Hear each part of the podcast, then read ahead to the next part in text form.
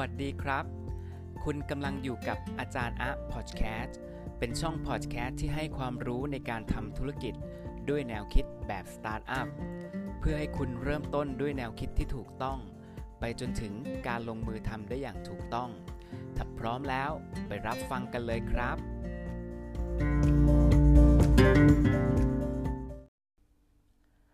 สวัสดีทุกท่านอีกครั้งนะครับ วันนี้พบกับอาจารย์อะสอนธุรกิจให้คิดแบบสตาร์ทอัพ เป็นช่องพอดแคสต์ของผมนะครับ อาจารย์อะพอดแคสต์เป็นช่องที่ให้ความรู้ทางด้านการทำธุรกิจด้วยแนวคิดแบบสตาร์ทอัพนะครับ วันนี้ถ้าทุกท่านฟังตรงวันก็จะเป็นวันอังคารที่ 2 มีนาคมปีพุทธศักราช 2564 นะครับ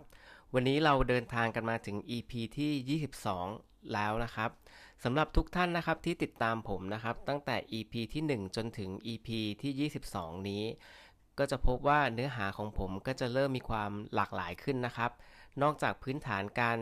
คิดหรือแนวคิดหรือการลงมือทำนะครับ จากประสบการณ์แล้วก็จากตำราทั้งเมืองไทยแล้วก็เมืองนอกแล้วก็ด้วย ความคิดนะครับแล้วก็ประสบการณ์ตรงนะครับ ผมก็ใส่เข้าไปในแต่ละ EP นะครับทุกท่านสามารถย้อนกลับไปฟังได้นะครับ ตั้งแต่ EP ที่1นะครับเมื่อปีที่แล้วจนถึงปัจจุบันนะครับก็ EP ที่ 22 นะครับ ก็อาจจะมีห่างหายกันไปบ้างนะครับ แล้วก็กลับมาเล่านะครับเรื่องราวของการทำธุรกิจสตาร์ทอัพนะครับแล้วก็เสริมกับเรื่องของธุรกิจอื่น ๆ แล้วก็เรื่องของข้อมูลข่าวสารอัปเดตนะครับทั้งในระดับโลกแล้วก็ในระดับประเทศนะครับ อย่างเมื่อประมาณสัก 2 EP ที่แล้วนะครับ ผมก็มีการพูดถึงแอปพลิเคชัน ซึ่งผมว่าทุกท่านอาจจะเคยลองมาใช้หรือมี Account แล้วนะครับ แอปพลิเคชันนั้นก็คือแอปพลิเคชันที่ชื่อว่า Clubhouse ครับ วันนี้หลายคนลองเข้าไปใช้แล้วครับ หลายคนเป็นโมดูเลเตอร์หรือคนที่เป็นคนพูดนะครับ เปิดปิดไมค์ให้คนอื่นมาแสดงความคิดเห็นนะครับ หลายคนก็สร้างห้องแล้วนะครับ แต่อีกหลายคนนะครับ ก็ยังเป็นผู้ฟังที่ดีนะครับ เป็นออเดียนนะครับ แล้วก็อยากจะเข้าไปฟังดูซิว่าแต่ละกลุ่มเขามีการพูดมีการคุยนะครับ อะไรกันบ้างนะครับ แล้วก็หลาย ๆ กลุ่มก็จะเป็นคนดังทั้งระดับประเทศ แล้วก็คนดังระดับโลกครับ วันนี้นะครับสิ่งที่ผมเกริ่นมานะครับ จะเข้าสู่บท EP ของผม EP ที่ 22 ครับ ชื่อ EP ว่าประสบการณ์การเป็นผู้ฟังใน Clubhouse App ครับ ในกลุ่มของ Super Angel ของไทยนะครับ 1 ชั่วโมงผมได้อะไรบ้างนะครับ ก็เนื้อหานี้นะครับสดๆ ร้อนๆเลยนะครับ ซึ่งผมตั้งใจจะนำมาอธิบายนะครับนำนำมาเล่าสู่กันฟังสำหรับเพื่อนๆนะครับ พี่ๆน้องๆ หรือว่าใครหลายคนนะครับ ที่ยังกล้าๆกลัวๆแล้วก็เล็งอยู่ว่าเอ๊เราจะใช้ประโยชน์จากแอปพลิเคชัน ซึ่งผมว่าเป็นแอปพลิเคชัน ซึ่งน่าจับตามองนะครับ เนื่องจากตอนเริ่มต้นนะครับ ซึ่งเขาเปิดตัวมาประมาณสักปีเอ่อปี 2020 คือปีที่แล้วนะครับ ประมาณช่วงเดือนมีนาคมนะครับ ตอนนั้นเขาก็มีคน user ใช้งานนะครับ ในในทางภาษาสตาร์ทอัพก็คือ user คนใช้งาน มีแค่ 1,500 คนครับ ปัจจุบันถ้าผมจำไม่ผิดแล้วก็มีมีข่าวเริ่มนะครับ เข้าเข้ามา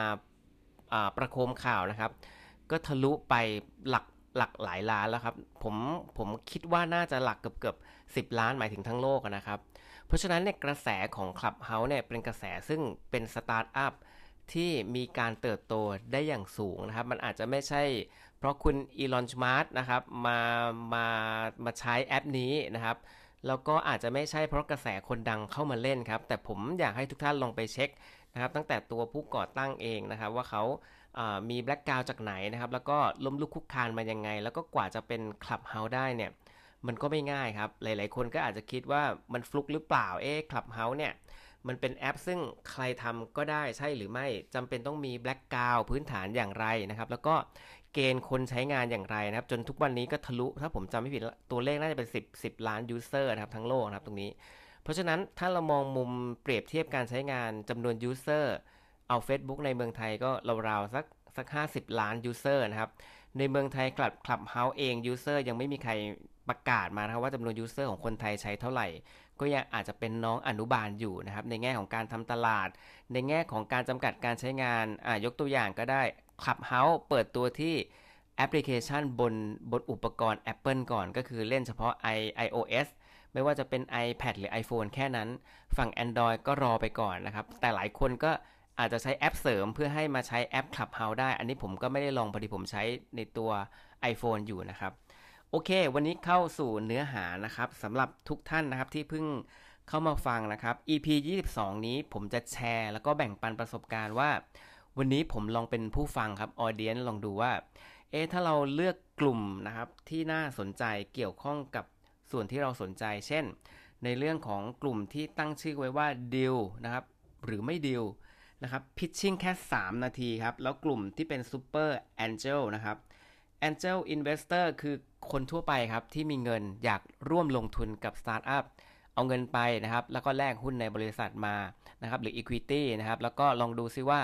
เขาจะช่วยนะครับในแง่ของการดำเนินธุรกิจนะครับ อาจจะเป็นช่วย consult หรือเป็นที่ปรึกษา ad advisor นะครับ หรือจะมาช่วยในแง่ของการเชื่อมธุรกิจร่วมกันกับธุรกิจ เดิมของเขา ส่วนใหญ่แล้ว Angel Fund ก็จะเป็นบุคคลธรรมดานะครับ อาจจะไม่ใช่เป็นนิติบุคคลนะครับ เป็นนายกอนายขอนายคอนะครับ ให้เงินลงทุนมา หลักแสนหลักล้าน แล้วเขาต้องการอะไรนะครับ หรือว่าเรา offer อะไรให้กับนักลงทุนอิสระที่เรียกเป็นนักลงทุน angel ที่เป็นนางฟ้า หรือว่าเป็นนักทุนนักลงทุนเทวดา หรือนางฟ้าอะไรประมาณนี้ในวงการสตาร์ทอัพนะครับ คราวนี้เนื้อหาสาระมันอย่างนี้ครับ ตอนแรกผมสองจิตสองใจจะกดเข้าไปฟังดีไหม ปรากฏผมดูรายชื่อก่อน ว่าใครเป็น moderator แล้วก็คน user ที่ใช้งานมีใครบ้างนะครับ เหลือบไปเห็นนะครับ ก็วงการสตาร์ทอัพที่เป็น wave แรกนะครับ ของเมืองไทยก็คือคุณหมู Ookbee นะครับก็เป็นคนผลิตนะครับแอป e-book นะครับแล้วก็สเกลไปยังประเทศเพื่อนบ้านนะครับ แล้วก็เป็นยุคแรกๆนะครับ ถ้ามีคุณหมู Ookbee ก็ทุกท่านก็คงจะรู้จักคุณยอดวงในนะครับ แล้วก็มีคุณแจ็คเคมดีอะไรประมาณนี้นะก็เป็นเป็น wave ที่1นนะครับ แล้วก็เป็นเป็นเป็น partner หรือว่าเป็นคนทำงานร่วมกันกับคุณกระทิงพูนผลนะครับ ซึ่งเป็น The Godfather Startup ของเมืองไทยแล้วกันนะครับ ก็พี่กระทิงพูนผลนะครับหรือคุณกระทิงเรืองโรจน์นะครับ ปัจจุบันก็เป็นประธานในกลุ่มของ KBTG นะครับของกลุ่มธนาคารกสิกรไทย ซึ่งเรียกได้ว่าผมว่าพี่กระทิงเองหรือคุณกระทิงเองก็ background เป็นคนอดทนนะครับ ไม่ได้ฟลุกข้ามวันข้ามคืนกว่าเขาจะมีวันนี้นะครับ ผมอยากให้น้องๆ หรือว่านักสตาร์ทอัพรุ่นใหม่ลองเช็ค background หรือว่าลองลองไปดูสตาร์ทอัพรุ่นพี่ก็ได้ครับว่ากว่าเขาจะมีวันนี้นะครับ กว่าเขาจะเป็นในตำแหน่งใหญ่โตนะครับไม่ว่าจะเป็น CEO ในบริษัทเดิม CEO บริษัทใหม่ Co-founder หรือเป็น founder ในกลุ่มองค์กรของเอกชนหรือว่าเป็นส่วนหนึ่งขององค์กรที่อยู่ในภาครัฐ หรือภาคเอกชนนะครับ ส่วนใหญ่ก็จะเอาไว้ง่ายไม่ไม่ง่ายนักอย่างน้อยๆเนี่ยประวัติการทำงานประวัติการเรียนนะครับหรือว่าประสบการณ์หรือการประวัติการก่อตั้งธุรกิจอะส่วนใหญ่ก็จะล้มลุกคุกคานมานะครับโดยเฉพาะอย่างยิ่งเนี่ยผมว่าหลายคนนะครับทำสตาร์ทอัพอดีตก็เคยเป็น SME มาก่อน แล้วก็แค่ปรับเปลี่ยนรูปแบบธุรกิจ ปรับเปลี่ยน business model ครับลองเอา tool ใหม่ๆนะครับหรือเครื่องมือใหม่ๆครับทางด้านสตาร์ทอัพ เข้าไปในธุรกิจแบบดั้งเดิม แล้วก็ปรับเปลี่ยนหรือ pivot ธุรกิจเขาให้มันสามารถเติบโตไปในแนวทางของสตาร์ทอัพได้ คือมีคนอยากจะร่วมระดมทุนด้วยนะครับ หรือมีคนสนใจว่าจะ scale business หรือขยายธุรกิจได้อย่างรวดเร็วนะครับ ประมาณนี้นะครับ เพราะฉะนั้นกลับกลับมาในจุดที่ผมลองไป sit in นะครับ ลองไปกดฟังดูนะครับ ลองดูว่าบรรยากาศในห้องเป็นอย่างไร แล้วผมได้ประสบการณ์อะไรบ้าง ผมมีโน้ตอยู่หลายข้อเหมือนกันน่าจะแบ่งปันให้กับเพื่อนๆ ซึ่งอาจจะยังไม่ได้เข้าไปในแอปพลิเคชัน Clubhouse นะครับ แล้วก็อาจจะอยากจะทราบว่าเอ๊ใช้ประโยชน์อย่างไรนะครับ ผมก็เลยตั้งคำถามตัวเองอย่างนี้ สมมติผมมีสตาร์ทอัพตัวหนึ่ง ไม่ว่าผมจะทำเองนะครับ หรือหรือไปร่วมลงทุน หรือมีใครหลายคนมาให้คำปรึกษา วันนี้ทุกท่านครับ เลี่ยงไม่ได้ครับ เราอยากได้เงินลงทุนจากนักลงทุนแหละ ไม่ว่าจะเป็นนักลงทุนอิสระ Angel Investor หรือเป็นนักลงทุนที่เป็นบริษัทนะครับ หรือ Venture Capital หรือเป็นระดับ Corporate ที่เป็น CVC หรือ Corporate Venture Capital ครับ ส่วนใหญ่เนี่ย ถ้าไม่มี Connection หรือไม่มีเส้นสาย หรือถ้าเราไม่ทำ Startup Pitching ดีๆ หรือหรือเป็นที่รู้จักครับ เขาก็จะไม่รู้จักเรา เราก็จะเป็น no name ในการที่จะ raise fund ถูกไหมครับ แต่วันนี้ครับถ้าช่องทาง Clubhouse เป็นหนึ่งช่องทางที่ทำให้เราเนี่ยสามารถเอาไอเดียธุรกิจของเราที่ทำอยู่เนี่ยไม่ว่าจะเป็นระดับเริ่มต้น Ideal State ระดับที่เติบโตขึ้นมาแล้วเป็น Growth State หรือระดับที่เรียกว่าเป็นลงทุนนะครับ raise fund ระดับที่เป็นซีรีส์ A B นะครับหรือเป็น Seed Pre Seed อะไรก็แล้วแต่ whatever ตรงนี้ครับปรากฏว่าผมปิ๊งไอเดียซึ่งซึ่งเป็นไอเดียซึ่งผมเจอหลังจากที่ผมคิดนะครับ ถ้าวันนี้ Clubhouse เป็นกระบอกเสียงให้กับสตาร์ทอัพได้ นำเสนอไอเดียในระยะเวลาสั้นๆ แล้วมีนักลงทุนมาฟัง หรือเรามาขายไอเดียให้กับคนที่มีเงินอยากจะลงทุนนะครับ แล้วเขาเกิดสนสนใจเขาก็จะไปดิวกันนอกรอบได้เหมือนกัน เพราะฉะนั้นห้องนี้หรือว่ารูมนี้ที่ผมเสิร์ชเจอเมื่อคืนนะครับ ในคืนวันที่ 2 มีนาคมปรากฏ เป็นห้องที่เรียกว่าเปิดเปิดหัวข้อมานะครับว่าดิวหรือไม่ดิวก็คือแปลว่าตกลงซื้อหรือไม่ซื้อตกลงสนใจหรือไม่สนใจ ให้เรานำเสนอไอเดียภายใน 3 นาที แล้วบอกกันเลยในห้องนั้น น่าสนใจหรือไม่น่าสนใจ แล้วที่สำคัญกว่านั้นครับ นักลงทุนที่เป็น VC ครับ เป็นระดับตัวตัวเทพๆทั้งนั้นเลยครับของประเทศไทยนะครับ ไม่ว่าจะเป็นคุณหมู Ookbee นะครับ แล้วก็มีกลุ่มของ d t a c Accelerator นะครับ แล้วก็กลุ่มที่เป็นสตาร์ทอัพรุ่นพี่ครับเยอะแยะมากมายนะครับในในกลุ่มนั้นเลยครับ ก็จะเห็นการแซวกันไปแซวกันมาถึงสายความสัมพันธ์นะครับ เขาอยากลงทุนกับสตาร์ทอัพรุ่นน้องครับ อันนี้ผมว่าเป็นมิตรภาพที่ดีนะครับ แล้วก็เขาเปิดโอกาสให้ทุกคนยกมือครับ แล้วก็อยู่ในคิวเป็น 30 คนเลย ผมก็ฟังว่าเอ๊แต่ละไอเดียธุรกิจเนี่ย แต่ละคนนำเสนอเนี่ย มีความเจ๋งแค่ไหน มีความ wow แค่ไหน หรือมี traction ยอดขายนะครับ growth นะครับ การเติบโต หรือว่าเอ๊มุมมุมของนักลงทุนที่เป็น super angel ทั้งหลายแหล่เนี่ย ที่เป็นลงทุนระดับที่แบบว่า หลายร้อยล้านบาท แล้วก็มี traction ในธุรกิจตัวเองหลักๆ พันล้าน แล้วก็สเกลไปต่างประเทศ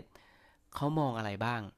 เขามีสเกลหรือมีคุณทีเลียหรือมี priority ในการจัดลำดับในการเลือกคนที่จะร่วมลงทุนอย่างไรนะครับ ผมสรุปให้ทุกท่านฟังแบบนี้เลยแล้วกันนะครับเอ่อเอาเป็นอย่างนี้แล้วกันนะครับ บรรยากาศในชื่อหัวข้อครับเขาเขาเขียนหัวข้อห้องว่า deal or no deal 3 นาที pitch นะครับ แล้วก็ในกลุ่มนั้นนะครับเป็นนักลงทุนที่เป็น super angel เจลเนี่ยประมาณทั้ง10ท่าน เขาก็ใช้คนนะครับนำเสนอไอเดียแหละนะครับ พอคนคนที่1นำเสนอไอเดีย ผมก็ลองไปกดดูโปรไฟล์ครับ ซึ่งเป็นที่น่าน่าน่าประทับใจคือว่าทุกคนล้วนเป็น CEO title ทั้งนั้นเลยครับ ไม่เป็น founder เองก็เป็น CEO เอง แล้วทุกคนก็มีโปรไฟล์ในในตัวของ bio ของ Clubhouse ครับ จากนั้นในตัวนั้นก็อาจจะลิงก์ไปสู่เว็บไซต์ได้บ้าง แล้วก็ โปรโมตตัวเองได้บ้างนะผมก็จะดูเอ๊ะแต่ละคนเป็นใครนะครับ แล้วก็มีรูปหน้าตาชัดเจน ก็รูปหมาแมวเนี่ยไม่ค่อยมีนะครับ คนที่จะขอเงินทุนก็ต้องมีรูปตัวตนชัดเจนถูกไหมครับ ก็อยู่ใน waiting list นะครับรอให้ moderator ในกลุ่มนี้นะครับเปิดปิดไมค์นะครับ คนแรกก็จะพูดไปนะครับนะครับ กลุ่มธุรกิจอันแรกนะครับ ผมถือว่าพอบอกตัวเลขมานะผมผมจะไม่ขอเอ่ยเอ่ยเนม เอ่ยชื่อแล้วกันนะครับ แต่พอฟังไปเรื่อยๆนะครับ traction ที่ธุรกิจแรกที่ฟังเนี่ยปรากฏมียอดขายหลักหลายๆสิบล้าน ยอด book value นะครับ หมายถึงว่ายอดออเดอร์นะครับ ที่ที่ record ไปแล้ว แล้วก็ยอดที่เป็น backlog นะครับ ในลูกค้าอีกประมาณเกือบเกือบสิบล้าน ไม่รวมจำนวน user ไม่รวมจำนวนพนักงานนะครับ มี 10 10มีประมาณถึง 60 ท่านครับ ผมว่าสเกลธุรกิจแบบนี้ established company น้องๆ established หรือว่ามีความเสถียรภาพอยู่บ้างแล้วครับ นักลงทุนทุกท่านก็ให้ความสนใจแล้วก็สอบถามยิงคำถามกันใหญ่เลยครับ ปรากฏสิ่งที่เขาตั้งไว้ว่า 3 นาทีพิชชิ่งแล้วดิวหรือไม่ดิวเนี่ยนะครับ ทุกซีอีโอแต่ละคนก็พูดในระยะเวลาสั้นๆ บางท่านก็ 1 นาที บางท่านเกินเวลา 3 นาทีครับคลายแม็กมันอยู่ที่คำถามและคำตอบครับ ถ้าธุรกิจไหนน่าสนใจกรรมการทั้ง 10 ท่านจะระดมการคุยยิงคำถามเป็นชุดๆครับ บางคนก็ยิงคำถามสอดคล้องกัน บางคนก็ยิงคำถามนะครับที่ไม่สอดคล้องกัน บางท่านถามคำถามเป็นภาษาอังกฤษนะครับ ก็มีบางคนก็ช่วยกันถามเป็นภาษาอังกฤษซ้ำลงไป บางคนก็ช่วยภาษาอังกฤษคำภาษาไทยคำแล้วก็ให้คนตอบเป็นภาษาไทยบ้างภาษาอังกฤษบ้าง คือบรรยากาศผมผมนึกว่าเป็นห้องที่เป็น international นะครับในการ pitching แล้วกันนะครับ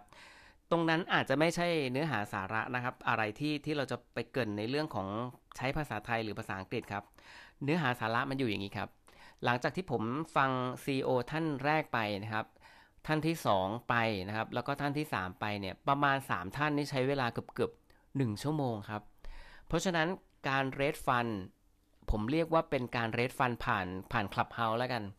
3 คนนะครับใช้เวลาเกือบ 1 ชั่วโมงนะครับ ผมถือว่า เป็นอะไรที่ take time เยอะนะครับผมฟังจบเนี่ยเที่ยงคืนกว่าแล้วนะครับหลายคิวเนี่ยอีก 30 คิว อีก 20 กว่าคิวกับ 30 คิวเนี่ยเขาก็รอนะครับในแง่ของการที่เอ๊เมื่อไหร่จะเรียกนะครับ ผมเข้าใจทั้งสองมุมนะครับ ไม่ว่าจะเป็นคุณคนเอ่อคนที่ให้เงิน หรือคนที่จะมาขอเงินนะครับ แล้วก็เวลาจำกัดเนี่ยโดยส่วนตัวผมฟังไปผมก็ได้เรียนรู้ไปแล้วผมก็รู้สึกสนุกอะครับ แต่เวลาผ่านไปแล้วเนี่ยผมว่าจะต้องมีอีกหลายเวทีที่อาจจะต้อง appoint นะครับ แล้วก็ดึง waiting list ที่ไม่ได้พูดขึ้นมาก่อนนะครับ เพราะฉะนั้นเนี่ยถามว่าบรรยากาศเป็นอย่างไรเนี่ยแน่นอน take เวลานะครับ take time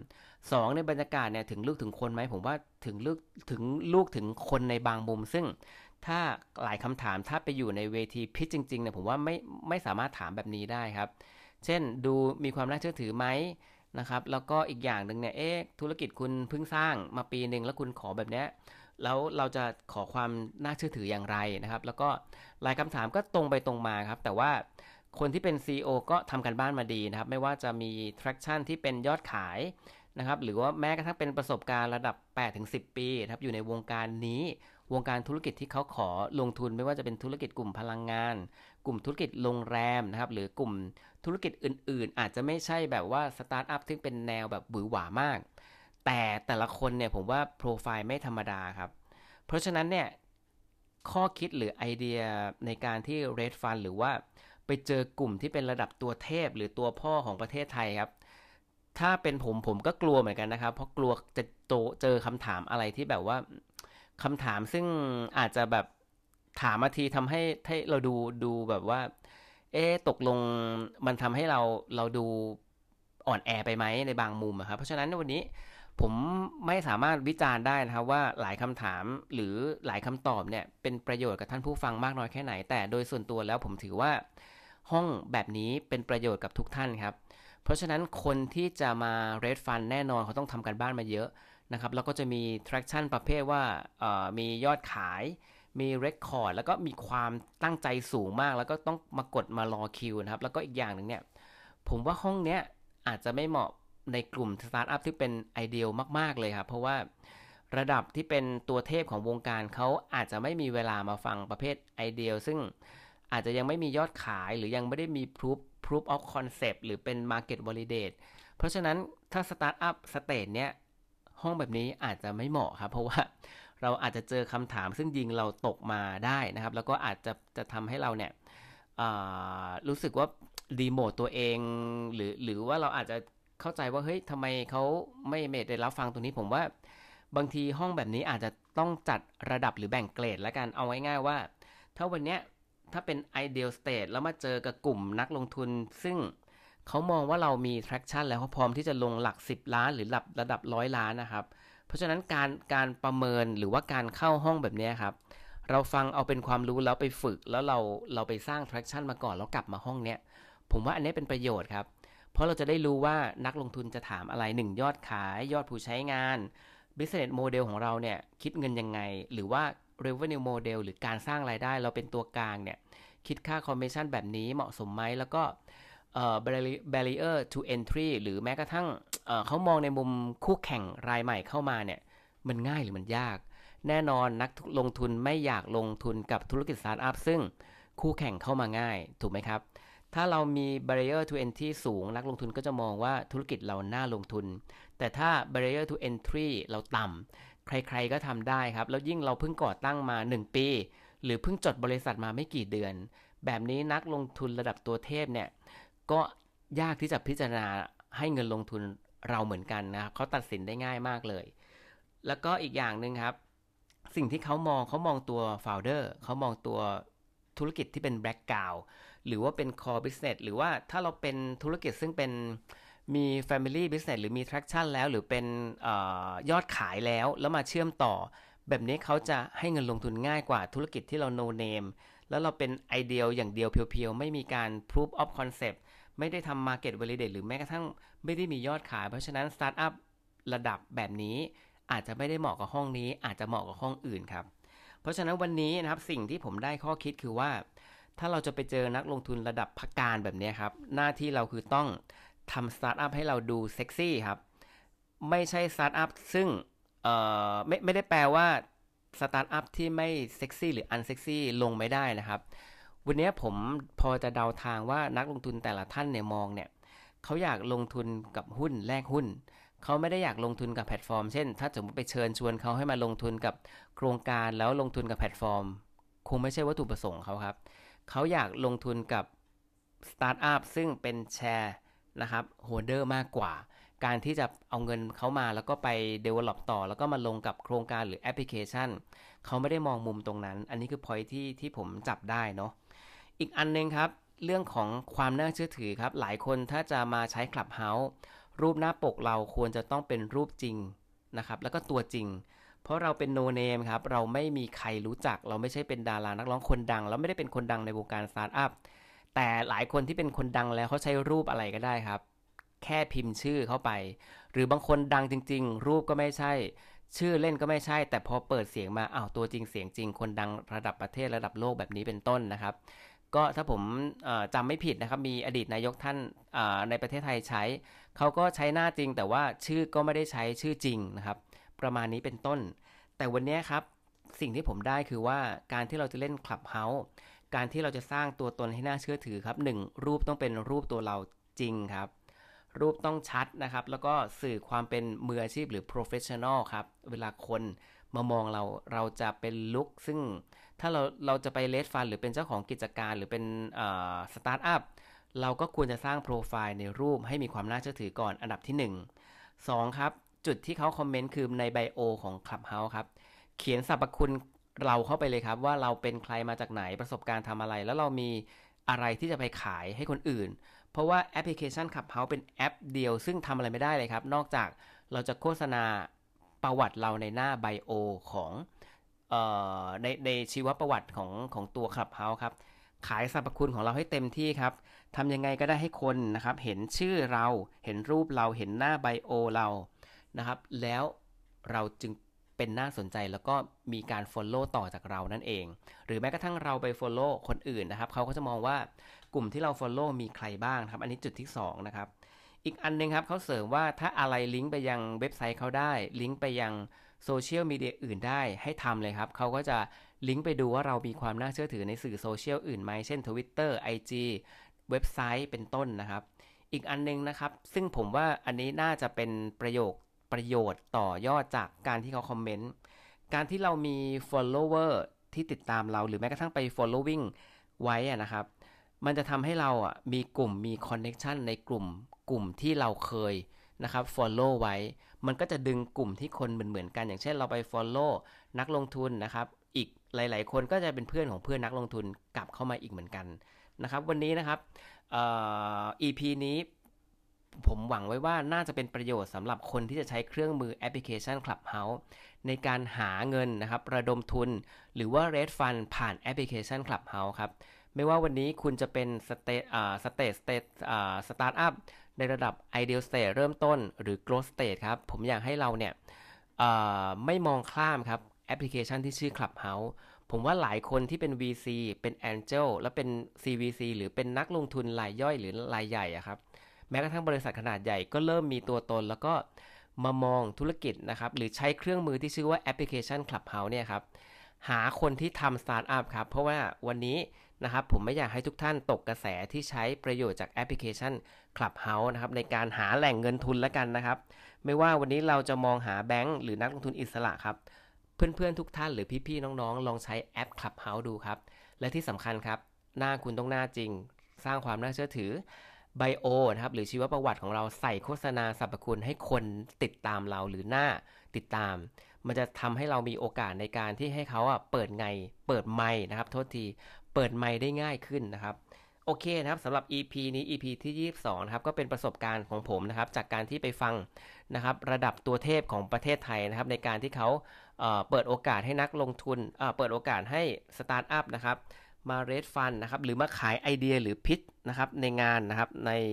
เวลาแค่ 3 นาทีนะครับ แล้วก็มีการบอกเลยว่าสนใจหรือไม่สนใจในกลุ่ม Clubhouse เมื่อคืนที่ผมไปฟังนะครับ 1 ชั่วโมงนี้ หวังไว้ว่าเป็นประโยชน์นะครับ แล้วก็แชร์ประสบการณ์นี้ให้กับเพื่อนๆนะครับในวงการสตาร์ทอัพหรือเพื่อนๆในวงการที่อยากจะระดมทุนนะครับ ลองหาห้องที่เหมาะสมกับตัวตัวเราดูครับว่า ห้องไหนมีการพูดถึงการระดมทุนหรือการ raise fund ไม่ว่าจะเป็น Angel Investor VC หรือ Corporate VC หรือกลุ่มแบงก์หรือ Non Bank หรือเป็นเอกชนที่เป็นสตาร์ทอัพรุ่นพี่ครับ ผมว่าวันนี้เขามาหาสตาร์ทอัพที่น่าลงทุนนะครับ ในแอปพลิเคชัน Clubhouse ไม่ว่าวันนี้คุณจะเซ็กซี่หรือไม่เซ็กซี่ในแง่ของการทำธุรกิจสตาร์ทอัพครับ อยากให้ลองมาใช้แล้วเปิดใจดูครับ ผมเชื่อว่าแอปพลิเคชัน Clubhouse เนี่ยนะครับจะมีประโยชน์กับสตาร์ทอัพทุกๆ คนเลยครับ โอเค แล้วติดตามกันนะครับ กับอาจารย์อะสอนธุรกิจให้คิดแบบสตาร์ทอัพติดตามผมได้ที่ Line Official Account นะครับ พิมพ์ at sign นะครับ A J A R N แล้วก็ A H นะครับ ในนั้นก็จะพาไปพบกับ Facebook นะครับ YouTube และช่อง TikTok แล้วก็เว็บไซต์ของผมนะครับ กดไปที่นะครับ Line นะครับพิมพ์ a d sign A J A R N A H ฮ่องกงนะครับ อาจารย์อานะครับ แล้วสำหรับวันนี้นะครับ สวัสดีครับ แล้วพบกันใน EP ครั้งต่อไปครับผม